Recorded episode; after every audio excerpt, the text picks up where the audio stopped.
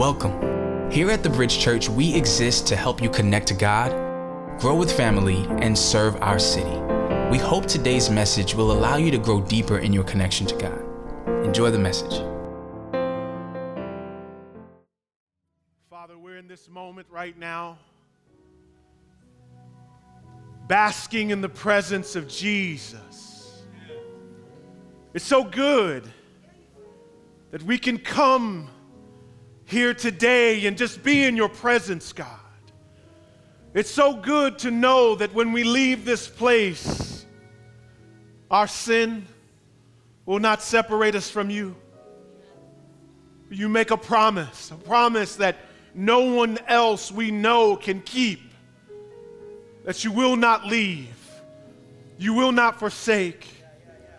And in this very sensitive moment, God, some of us are feeling the weight of 2016. The burdens of life have come around us and weighed heavily on us. And it is in this moment and in this time we need to sense your power and your presence. Oh God, we right now, we want more of you, God. And God, we know that that would mean it means less of us. And so, God, we come into this place just wanting you. Oh, God, if we could just get our minds in this moment to just block out all the different tensions and burdens and all the different distractions and just Jesus. Just the name of Jesus.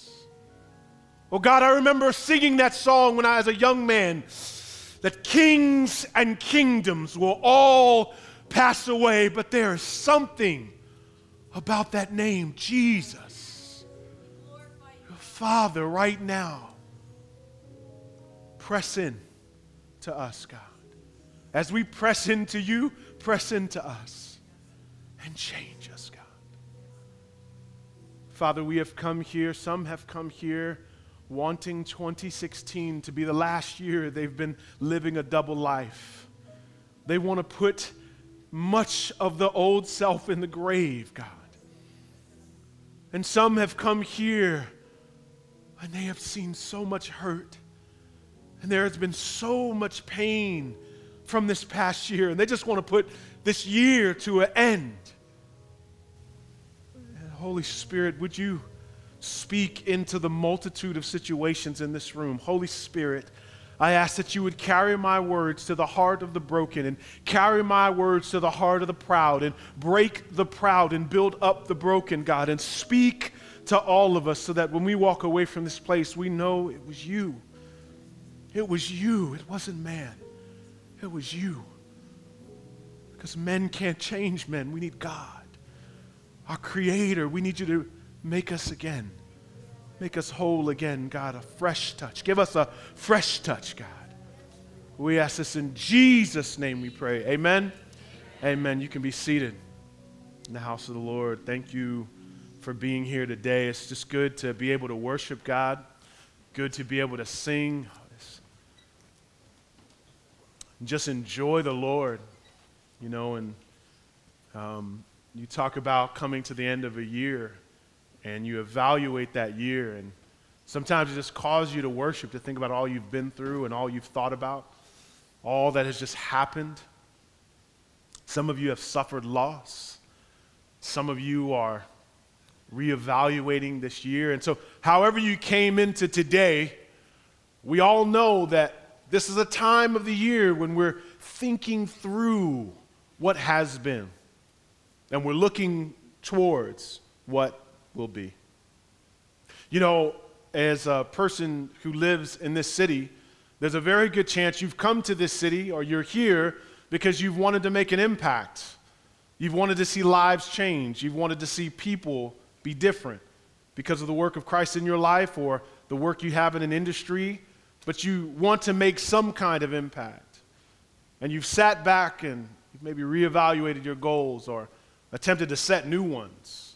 But you know, regardless of how religious you may think you may be or not, maybe you're not a Christian, maybe you don't know the Lord, but it is a factual statement that Jesus Christ of Nazareth was the most impactful person this world has ever seen. Straight up. He had the greatest impact of any human in history. More books about Jesus has been written about, about him than any other person that there's ever been. There have been universities that have been started by his people, hundreds of them, and not just any university. We're talking Yale and Princeton and Harvard and Oxford and Dartmouth and Columbia. All these, stu- these schools started by Christians. Governments have set their entire framework of their democracy around the words of Jesus. Ethics and morality, much of our ethical base and moral compass come often from the Sermon on the Mount. Jesus elevated women to a place they had never been because at the time women were in a caste system below a slave, and Jesus elevated them. And then when you think about time, when you think about time, there was a time in this world when everyone worked on a different dating system. And there was a time a, guy named Charlemagne raised up and, and he decided to put time on one basis. And the basis of time and dating came around one moment in history, and it was the birth of Jesus Christ. And that's why there is BC, before Christ, and AD, Anno Domini, which is the year of our Lord what he was saying and what the entire world has agreed upon, at least via the date, is that the birth of Jesus Christ was the most pivotal point in human history. And you think about that as we come to the end of this year and we want to worship the name of Jesus and we want to celebrate his birth. But you think, how did he make such an impact? How is it that people are going and getting presents this year and thinking about all the great things they can do. And some people aren't even thinking about Jesus, they're just doing Christmas things. And, but his, his life still has this reverberating effect today. How did he do it? One of the powerful things about Jesus wasn't just his ability to accomplish things. Jesus was the most impactful person this world has ever seen because Jesus fully knew who he was and why he came. He knew why he existed, and he had resolve based upon his identity. You see, as you evaluate and reevaluate, you're thinking about the things you did. One of the things you need to look at is who you are and who you think you are. You need to look at the root of your identity. Who are you? Whose are you? Why are you here? What is the purpose of your design? Because once you get beyond all the activity, it gets rooted in the why. Why am I on earth? And who do I serve? Jesus Christ of Nazareth was able to answer that with clarity. And it was his clarity and focus that led to his impact on the world. This year, as we go into a series looking at the name of Jesus, his name is Emmanuel, and we'll talk about that next week. But I actually want to examine the name of Jesus and how the name of Jesus actually led to his understanding of who he was. Matthew chapter 18, verse 1, uh, verse, that Matthew 1, verse 18, starts out with the birth of Jesus. It says, Now the birth of Jesus took place in this way. When his mother Mary had been betrothed to Joseph, before they came together, she was found to be with child from the Holy Spirit and her husband Joseph, being, a, being just a man and unwilling to put her to shame, resolved to divorce her quietly. Now, this is a pretty fascinating moment here because when Joseph found out that Mary was having a baby and he had nothing to do with that because they were in the betrothal period, meaning they were engaged and they had not had sex, and she comes home and she says, Yo, I am, I'm pregnant. And he's like, How? And she's like, By the Holy Spirit. It doesn't even say they had a conversation. He's like, How can I get a divorce? Like, he just immediately he was like, yeah, this is over. And so we're moving on. And so he, the only thing he was wrestling with was how do I not put her to shame? How do I not put her out there? You know, I don't want people saying bad things about her. Like, he wasn't thinking God's up to something. he was like, this is done. Right? And so you look here, and he's like, yeah, I'm going to move on. You look at the next few verses, though. But the intervention of the Lord the angel, there was an angel that spoke to Mary, but there's an angel that spoke to Joseph too. And says, But as he considered these things, behold, an angel of the Lord appeared to him in a dream, saying, Joseph, son of David, do not fear to take Mary as your wife, for that which is conceived in her is from the Holy Spirit. She will bear a son, and you shall call his name Jesus, for he will save his people from their sins. There could be an offense from Joseph. He could be offended. I mean, in verse 25 later, we don't have it up there, but it says that he named him Jesus and he ended up not messing with Mary and they had the baby and it was great.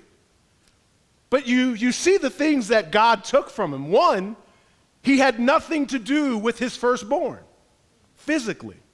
And this we already know. This is the thing we talk about. We say, oh, well, you know, Joseph wasn't involved because the Holy Spirit gave birth to the child. He was the one that impregnated her. And so he could be offended by that. But there is actually something deeper that happened, even a bit more offensive, because the man was the one that would name the child. He was the one that would place a stamp on that child as a picture of his authority on that child's life. Interestingly enough, he's told, You're not even going to name him. Back away, I'll name him. And so, Joseph ain't got nothing to do with nothing. He's raising this child, he's not naming this child. And the Lord is making something very clear this is not yours. He is the Son of God, not the son of Joseph. He names him. One of the things, uh, uh, an author, Tim Keller, is a pastor in, uh, in, in Manhattan, and uh, he, he talks about naming quite often and some of the history of naming in the Bible. And I find it powerful for where we're at at the end of the year to think through the power of naming and what it means in the scriptures. You remember the story of God in the garden and Adam. You remember there was a point in the story where Adam brought the animals, or God brought the animals to Adam. Remember that? And he tells him, name them. Now, why does God tell Adam to name the animals? Did God run out of names. You run out of creativity. It was like, man, you know, Adam, help me out here? Brainstorming session, no wrong answers. or was or was God doing something? I want you to name these animals because I'm giving you responsibility over them. And by naming them, you will intrinsically have authority over them. So I want you to name them. And so, naming a child, naming animals was indicative of your authoritative rule over that animal or that child's life. This is why when your mama get mad, she calls you by what? Your full name. James Terry Roberson III. Get down here. And what she was saying is, I own all of you. I named all of you. All of you is mine. And it makes you perk up because you know that's not what you normally call me, right? So she's giving this sense of authority. When you name something, it says it's put my design on it. Joseph couldn't name him.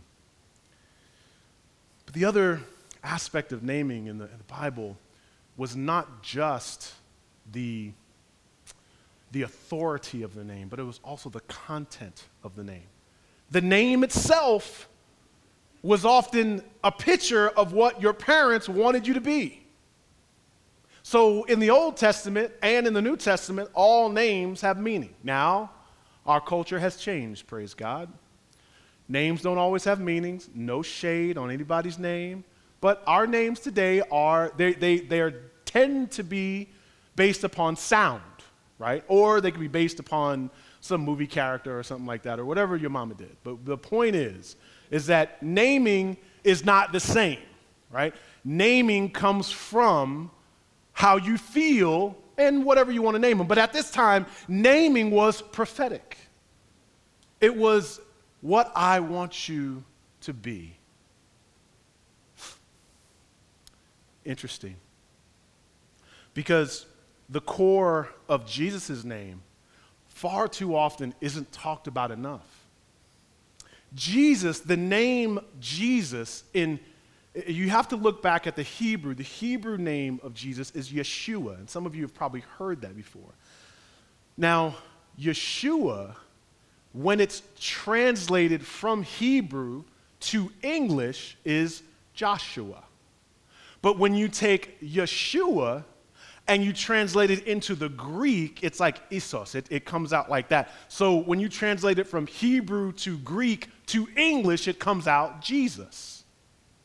So, it, so the name has been Hellenized or Greekized. That's why you say Jesus, but in the Hebrew, it would be Yeshua. And so Yeshua is his Hebrew name. So they were yelling the name Yeshua when they would see the Jesus we know. And Yeshua, the, the name Yeshua breaks down into two parts Yeh, Y E, Shua, S H U A. Yeshua, Yah, the Lord, Shua, saves. The Lord saves. Jesus' very name means the Lord saves. So look back in verse 21. Look what he says. So he says, She will bear a son, and you'll call his name Jesus. Why? Because he's going to save people from his sins. You know what he was saying? The angel was telling him, You're going to name Jesus because he's going to fulfill his very name. He's going to save people from their sins. The very meaning of his name is he saves. The Lord saves. And Jesus' name, Yeshua, is what he lives up to and what he lives out. Is Jesus the Prince of Peace? Absolutely. Is Jesus a healer? Absolutely. Did Jesus do many things? Absolutely. But what we know Jesus above all else is for being the Savior of the world. And that means that a relationship with Jesus cannot be understood unless you see Him as the one who rescues you. That is the essence of who He is. I'm a rescuer. Son, from your very birth, you're going to be a rescuer. You're going to save people from their sins. And so, because the very essence of Jesus' name is to rescue, and Jesus understood this, Jesus' time, his energy, always went back to that core identity of who he was, the Savior of the world. When you look around in the scriptures, when you look around in the New Testament, you see that the way that Jesus used his time and energy always came back to that core identity of being a Savior. In Mark chapter 1, verses 36 through 38. It's, it's crazy. You've been in this situation. And so they found him and said to him, Everyone's looking for you, Jesus. And he said to them, Let us go on to the next towns, that I may preach there also, for this is why I came. I can't get caught up in all that. I know who I am. I can't, I can't, I can't, I can't fool with y'all today. You see, my name is Jesus. Oh, you don't know what I mean? Oh, let me break it down for you. Whenever you say my name, it reminds me of why I exist. Whenever we proclaim the name of Jesus, we're proclaiming that this world needs a Savior. His very name, Jesus. He allowed God to name him, brand him, put his identity on him. And he never let himself get too far away. Though he did great things, he knew the one thing he must do. He must live out the calling of God over his life to be his very name. I wonder if you'd want to say what Jesus said towards the end of his life. Look what Jesus says toward the end of his life. Look what he says in John 17, 4. I glorified you on earth, having accomplished the work you gave me to do. Bang! Imagine at the end of your life, when you're lying there on a bed and the oxygen is breathing for you and you can't breathe for yourself, and your grandchildren are all around you. And they say, Grandpa, Grandma, tell us one thing that you could say before you go. Just what's one thing? Baby, I glorified the Lord while I was on earth, and I accomplished the work He gave me to do. Wouldn't that be awesome? Oh, beyond money, beyond houses, beyond anything else you give and pass down to the next generation beyond you? Wouldn't it be awesome if you left a legacy of faithfulness to the Lord? I did everything God called me to do. Isn't that good when you like, you know, I was not a good student. So me and syllabus has had a complicated relationship. So 90% of the time, when I walked into class, it was I was I was like, did you did you do it? And it's like, this is what happened. That was always my but didn't it feel good when you're prepared and you're like, I, I am so prepared for this moment. I did everything I was supposed to do. Pop quiz, midterm, I'm ready because I've done everything I was supposed to do. And I want you to live with the end in mind. Our church is so young that you may think that your youth is almost a, a picture of eternity. You will die. Your end will come. And because your end will come, because you have a deadline, wouldn't it be good now to be prepared? Prepared in such a way where you could say, I did everything. I don't have, I, I, I just don't have a lot of regrets. um, you know, I was, uh, I was with some of my uh, homeboys, you know, I, I, went to high school with. And, you know, they know I'm a pastor, so they, you know, they, they try not to cuss. And, you know, they, all, they always say God. You know, they say God at the weirdest times. They're just like, oh, my ankle, but God is going to heal. I'm like, just listen, just, can we just have a conversation? Jeez. But so we're talking, and, um, and they're like, yeah, you know, James, we know you're a Christian and all, but what, what, what's, what's some of your biggest regrets?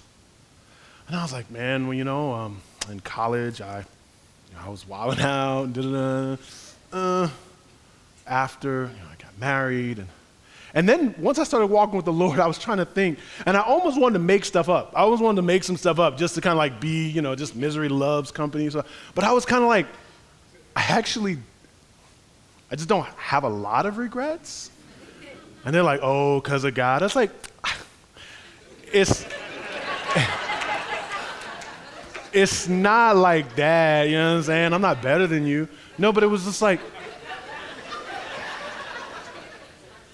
I don't, I don't have no regrets. But here's why. I, I just think um, I, I really try to do what the Bible says to do, and I let godly people speak into my life. And I've been doing that since I was 24 years old. And I just don't have a lot of regrets.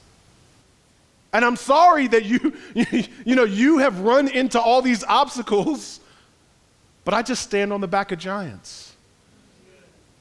The Word of God is my foundation. And I trust in the Lord with all my heart, and I don't lean on my own understanding. I acknowledge Him in all my ways, and He has made my path straight. Proverbs 3, 5, and 6. I memorized that verse at 21, and I just believed it. I don't have a lot of regrets. I got a great wife. She's bad. She's sick today. But she's a great wife. And he who findeth good wife findeth a good thing and favor with the Lord. I have, I have great children. I don't have some new book I read. I'm reading the ancient one. And I'm just doing what God told me to do. Don't you want that as your testimony? Not just at the end of the year. How was your year? I did everything God called me to do this year. I, I just did. I, I look. I, I, was confused about some things, but I prayed about it and I did this. I'm still working with things out. But I really feel like at the end of this year, I did everything he, had, he, he would have me to do. If you cannot answer that in 2016, don't think it'll change in 2036. Begin today. Begin today. Begin today. Begin today with re- reevaluating who you are and whose you are so that you can have that testimony. Did everything He wanted me to do. What is our danger to the massive impact we could have? What is the danger? The great danger that lurks behind us is that you are trying to have other things name you.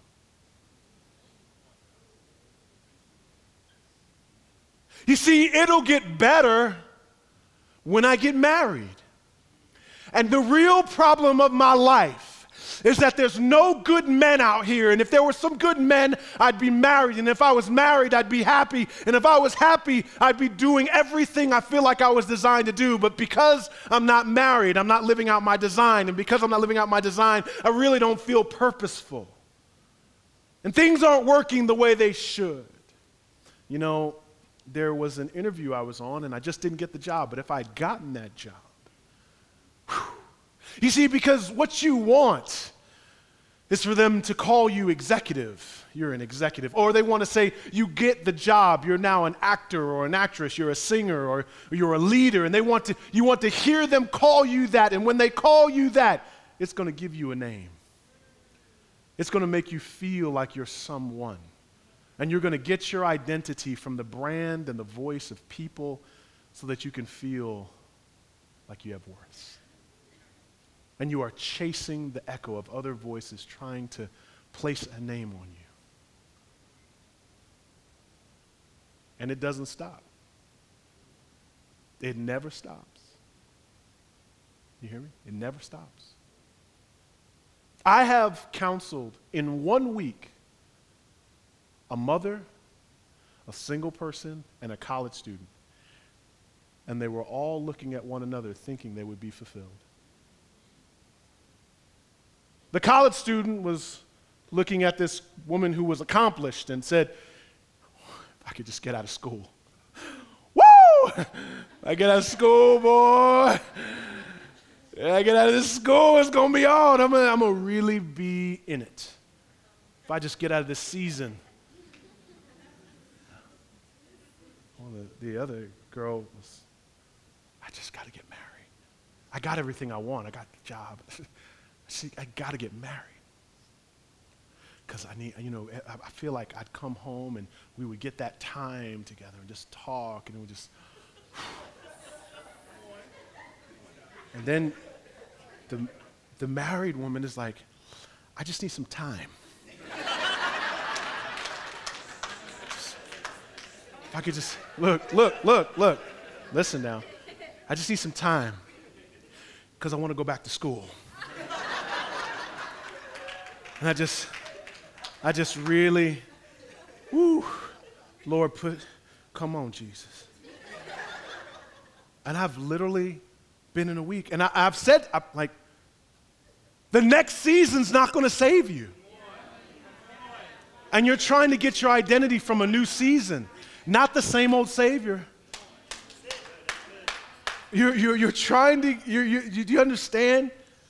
And, there, and, the, and the reason why I must preach this, in other words, I can't just counsel you, I have to preach this because I've said these things to people. They say amen, but they walk away unchanged.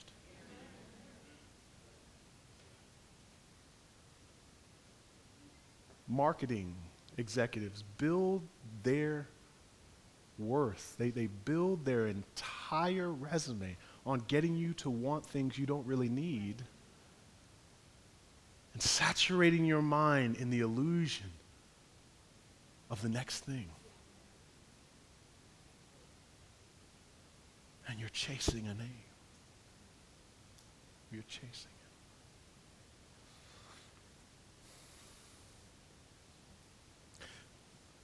But be careful. Because if you say amen, you walk away, you don't listen, don't worry about me and what I'm saying. The person that might be opposing you getting your great name may be the Lord Himself. Genesis chapter 11. They said, Come, we're going to ourselves a city and, and a tower. It's going to reach up to heaven. It's nothing like it, man. It's going to be incredible. And let us make a name for ourselves. Lest we be dispersed all over the face of the whole earth, man. We got to stay together. We got to make a name. We're going to make the city. And some of you have read the rest of the story. The Lord was like, What is what y'all doing?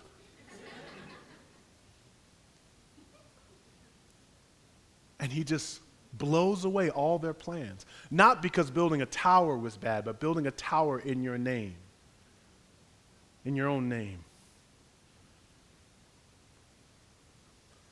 Better be careful. The very person you're praying to to build your great tower may be the very one to knock it down. Why are you doing what you do? The Lord. Do do, do you ever sit back and think, why do I spend my time the way I spend it? Do you ever sit back and think, who am I doing this for? Do you, ever, do you ever sit back and think, what if they don't recognize it? Will I still do it? In other words, if, if no one, if, if, if the tower never got built, was it still worth the effort? Do you have a cause? You have something that is so powerful to your soul that if, even if it didn't get accomplished, it was worth it? Because of the why. Because who told you to do it? Yeah. Whose name are you building your great resume on today? Whose name are you building it for? Whose name do you want to be heard from in the earth? Is it yours?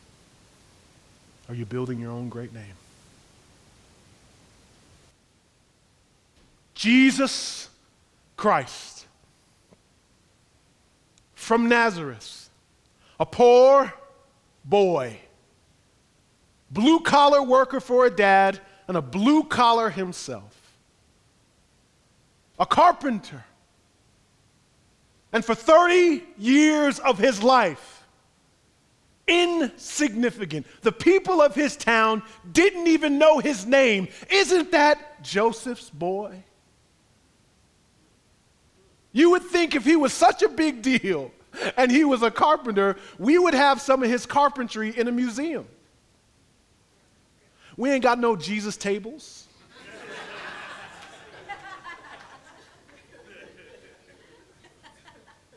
But after 30 years of insignificance, he had three years of maximum impact.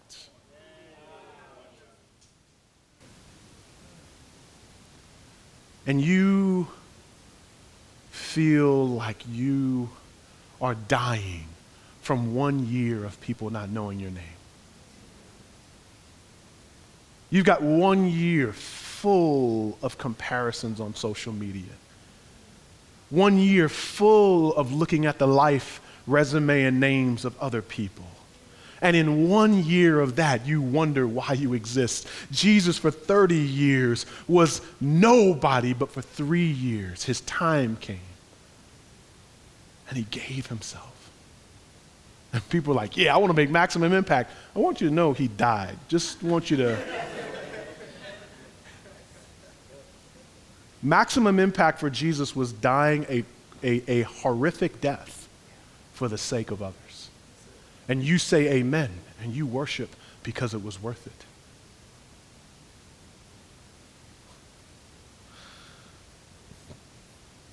How can I find my name?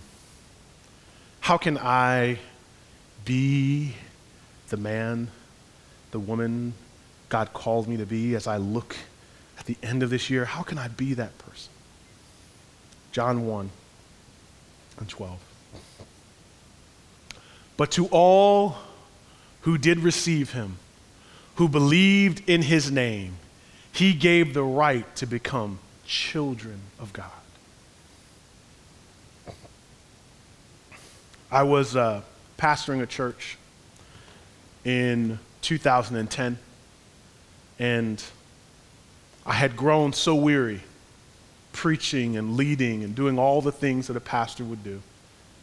And I remember I said, I need some time off. And a good friend of mine said, James, take your time away. And I remember, I never forget, he said, Man, and, and while you're away, make sure no one calls you, make sure no one is asking you for anything. He said, James, just for a few days, just be a child of God. And I remembered that because I wanted so badly to be something.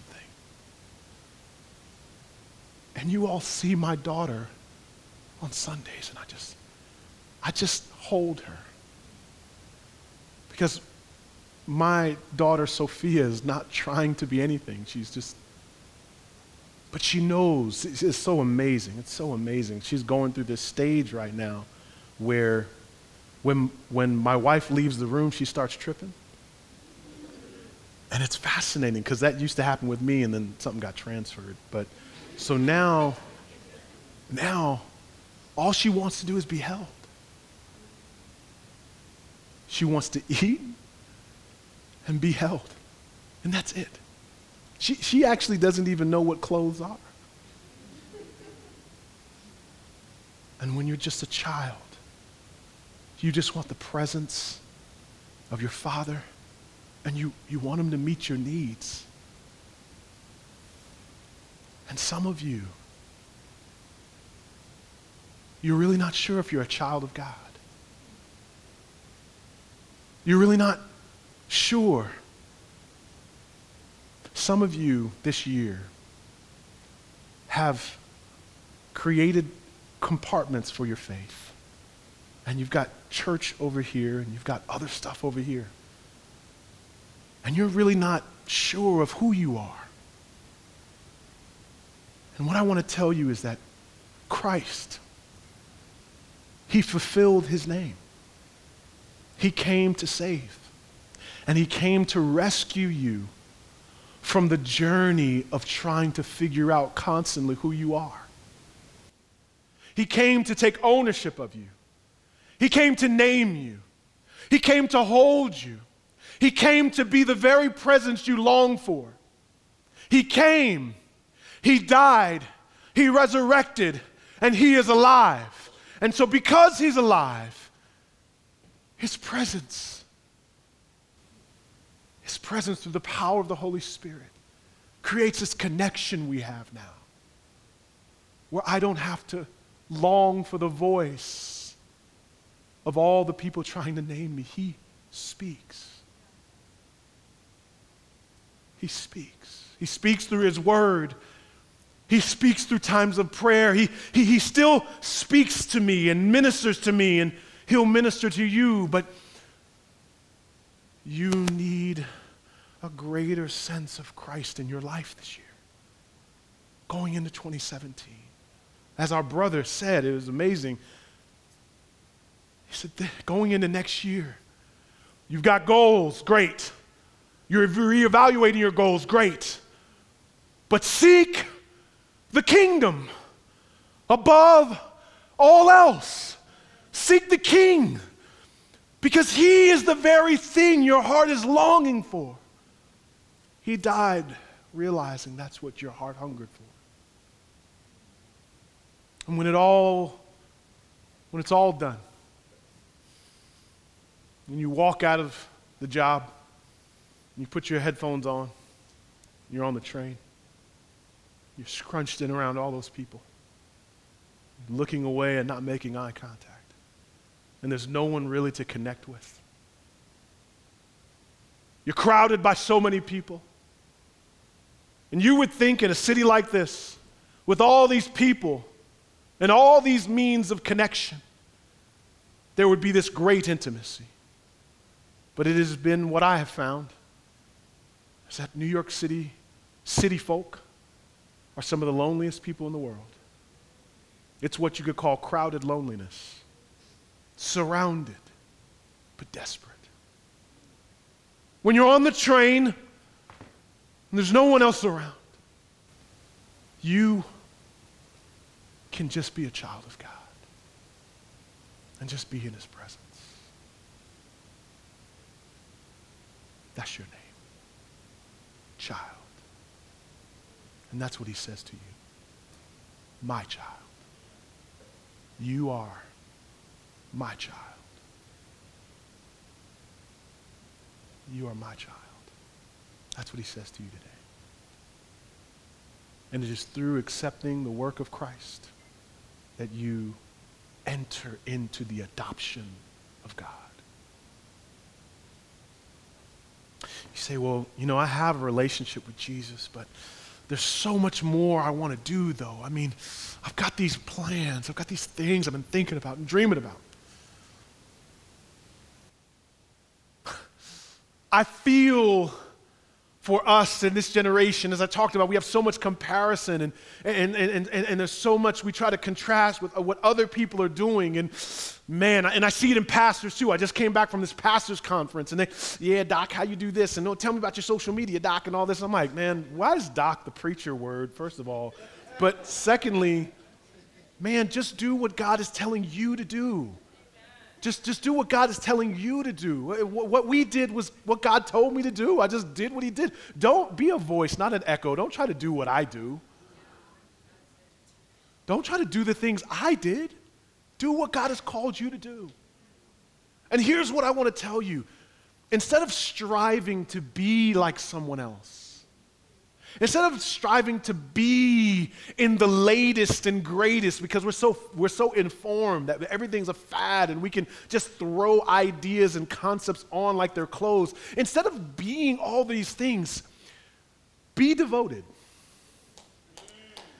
Give your time, your talent, and your treasure to Christ. In other words, one, be a child of God. Let that name you. But secondly, be devoted to your Father fully devoted this year. So, in other words, one of the greatest things you can reevaluate is not how great you were at your job, is not where you're working, how successful you can be. The greatest thing you can reevaluate is your devotion to the Lord.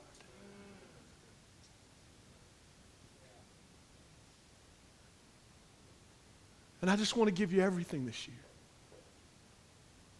And I'm looking back tonight, did I give you everything? In 2017, I want to give you everything.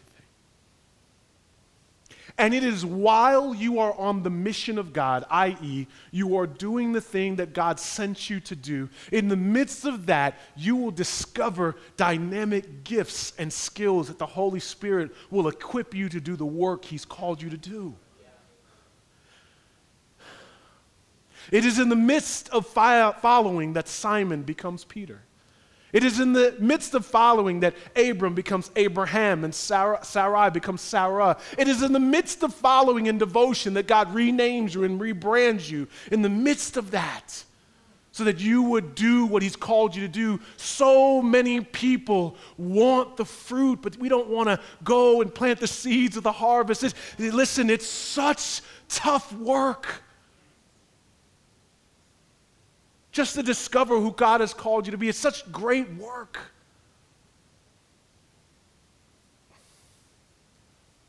But loving God and loving people, that's what life is about. And every year, you should look back And you should put on a piece of paper, love God, line down the middle, love people. How did I do that this year? And the key to living a life of grace is not going into 2017 like, here we go. I sucked last year. This year, I'm going to love God. I'm going to love God more. I'm going to love people more. Come on, hope for Christ. And then you want to just be this incredible thing. And what I'm telling you, it is not by trying to get some great strength, it is actually by admitting the great weaknesses you have. It is you will you will become great by dying to yourself.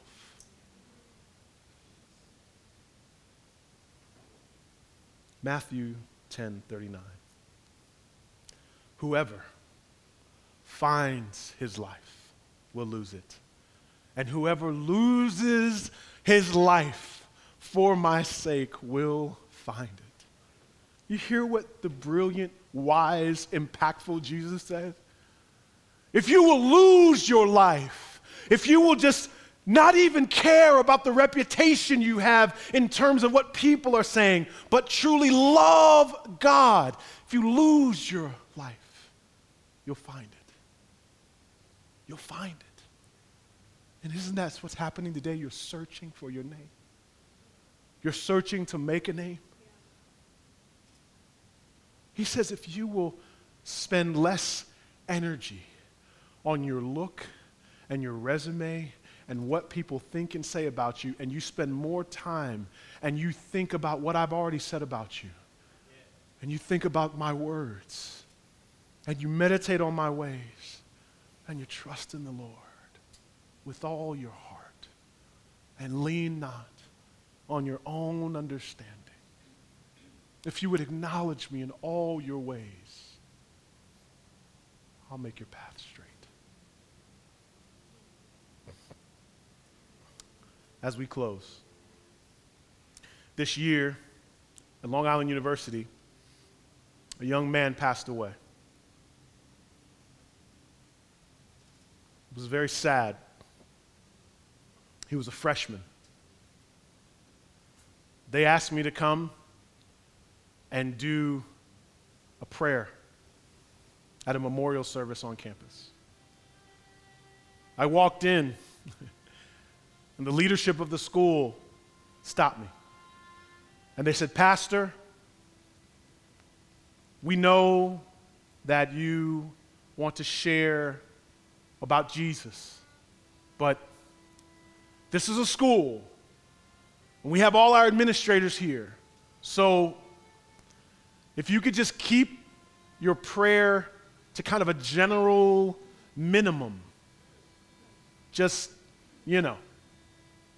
So I said, well, how about I just read Psalm 23 and then I'll pray it out.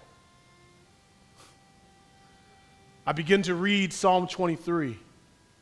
And while I'm reading it, the entire family begins to recite it from memory. And it was like a chorus of voices.